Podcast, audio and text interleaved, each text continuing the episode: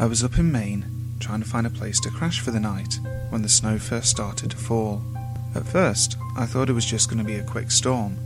It was the end of November after all, and I figured if I kept on trucking, I'd either get through it or it would just kind of taper off. Sure enough, the few flakes turned into a flurry, which turned into a blizzard. I got a few more miles down the road before I saw the flashing lights in my rear view. I pulled over, and the cop stops behind me. It was all the attitude you'd expect from someone forced to work outside during a snowstorm. What the hell is the matter with you? Don't you know a blizzard's coming? I didn't, so I kind of shrugged and said, No, officer. He's shaking his head like I'm not the first idiot he's pulled over that night. Look, this road's going to be closed down in a minute. There's a motel about 30 minutes back. Head there for the night. I'd seen the motel he was mentioning earlier on my drive. Real Norman Bates looking place. I really didn't want to stay there, but if the roads were closing, I really had no choice. I thanked the cop for the heads up and turned round. You could tell the building was built for times like this. Cheap white clapboard with an old neon sign out front. Maggie's. It was an L shaped single story building wrapped around a parking lot, with dark red numbered doors for each room. At the top of the L was this, I guess you'd say, bigger square part with huge bay windows. I thought it was the lobby and pulled up in front of it. There were a few other cars there, so I guessed it wasn't as serial killery as I'd first assumed. Turns out the lobby was actually a bar. In retrospect, the neon signs advertising random beers should have been a dead giveaway, but I was too stressed out from the drive to notice them until I'd actually stepped inside. The entrepreneur who had bought the motel had added the square part and got their liquor license as extra income from her guests. Her name was Maggie. She was this big, bad biker chick with curled hair and tattoos up both arms. The second I walked in, she gave me a wave and a Come on in from the cold, honey. I walked up to the first bar stool as Maggie leaned forward. Coming in from the storm? I nodded and she smiled.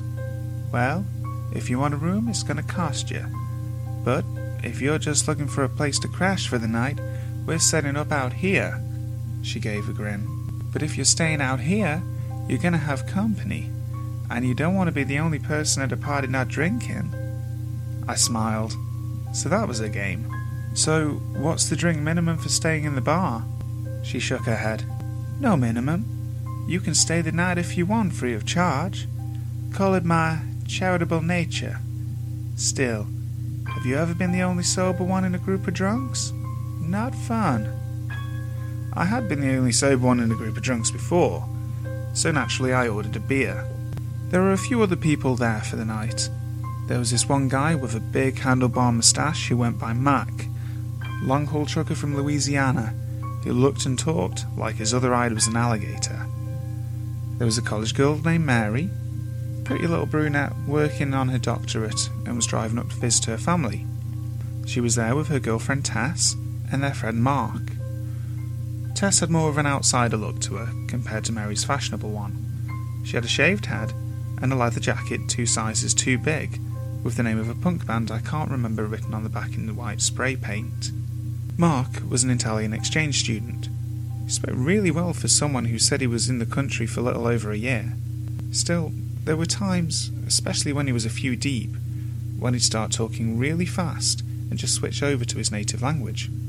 There was this newlywed couple driving up to Canada named Kevin and Jill. They had reservations at this hotel by the falls when they too got caught in the storm. Then, of course, there was me. Well, and Maggie. She hung out with us, but mostly to collect money for the drinks and keep an eye on the place. For such a diverse group, we got on really well. We sat around drinking and swapping stories while the snow came down outside. Eventually, I broke out my guitar, and we started passing that around with a bottle of whiskey Maggie said was on the house. Turns out Mary could play too. Her and Mark went into this Italian duet. Really sappy lovesick song, like you'd hear in a mafia movie during a killing montage. When the sun started to go down, the only people who opted for a room were the newlyweds. The rest of us were more than happy to enjoy each other's company and bask in the neon glow. It was Mac who suggested a friendly game of poker to pass the time. We decided not to play for real money, real hard to stay friends with the guy who bluffed the shirt off your back. Not only that, but Mark had never played Texas Hold'em before, and none of us were the type to take advantage. So we played for random objects. I see your three cigarettes and raise you the next round, kind of betting system. We had Maggie there to ref and decide whether or not the bets matched up. I was a bottle of Kentucky and a pack of Mavericks up when the sun finally began to set, and he walked in. The first thing that struck me odd about the guy were his clothes black suit, black tie, white shirt, black sunglasses, all impeccable. The snow had been coming down for a few hours, and this guy had to have been stuck in his car the entire time. Yet he looked like he'd just stepped out of his house. The second thing was his demeanour. If you're driving through a storm like that for hours on end, you're more than likely going to be pretty stoked to find shelter, or at the very least, aggravated from the commute. Not this guy. He had ice water in his veins. He pulled off his sunglasses and looked at Maggie. You mind if I join in? Maggie nodded and said, Sure. You want a drink? The man shook his head and slid his glasses into his inside coat pocket. No thank you, miss. His voice was as smooth as his gait. The way he moved, it was less like walking and more like gliding. He picked up a chair and put it down across the table from me between Tess and Mark. So, what's the game? Mark finished shoveling the cards. Hold 'em. You in? The man grinned and nodded. We continued our game with the new player, but there was something off. It's taken me years to figure out a way to describe it. Nothing changed, but everything did. It's like walking through a hospital. You may be there to only get blood work done, but you can't deny that someone, somewhere is dying. I didn't know how many hands we played before I dropped my cigarette on the floor and stuck my head under the table to try and find it. It had fallen next to my foot and rolled towards the middle of the table. I grabbed it by the filter and looked across from me to where the man sat. He had lifted his suit pants to mid calf so that he could what looked like better scratch his leg. The man's skin was dark red viper like scales. His hand had long, pointed black nails protruding from thin, cracked fingers. I stared, amazed at what I was seeing. Then I noticed he had stopped scratching. I slowly lifted my head up to see him staring right at me. Everyone around us continued talking and laughing at something Mary had said, except the man and I. We were stuck in a staring contest. He pulled his hand back to the table, his now normal looking hand. It was Mac who first noticed us. So, you guys still in? He asked with slight apprehension. I turned to him. He read my face just as well as he had been reading it for the entire game. Something was wrong and it had something to do with the man in the black suit. Mary dealt the next hand without any idea of what was going on. Mac dropped his hand to his side. Mine wrapped around the neck of a bottle. The man stiffened up. The man lowered his head and looked at his cards. He placed them back onto the table and threw the ante in. I lifted my cards with my left while gripping the glass neck with my right. You never said what your name is, friend, Mac said, in an uncharacteristically flat voice. He knows who I am, the man said. The silence spread across the table. You could almost hear the snow landing outside. The man's eyes never left mine. You better pull that gun out, Mackenzie. It's your only chance of survival. Mac drew the Glock 30 he had hidden in his waistband. The man grabbed the hand holding it and slammed it to the table with the unmistakable sound of snapping bone. I stood up and hit him over the head with all the strength I didn't know I had. The bottle shattered. He jumped back, throwing his chair across the room. His head shot up, and he revealed his true face. The man had a long, crooked nose over a wide mouth of pointed fangs. His eyes were black onyx, with no pupil or iris. His flesh tightened into the red scales I had seen earlier. His hair turned long, black, and coarse he roared to everyone's screams. Mac lifted the pistol with his good hand and fired. The bullets flew through the man's, the creature's jacket with harmless puffs. Mark gripped the gold cross around his neck and began to recite a prayer in Italian. The creature walked over and slammed his fist into Mark's chest, sending the exchange student into the wall. Hey, fuckface! The creature turned just as Mary slammed a coat rack across his back. The creature whipped round to face her as she prepared for another swing. He grabbed Mary by her long brown hair and pulled down hard enough to snap her neck. Maggie would later tell me it was years of breaking up redneck barroom brawls that gave her the reflexes for what she did next.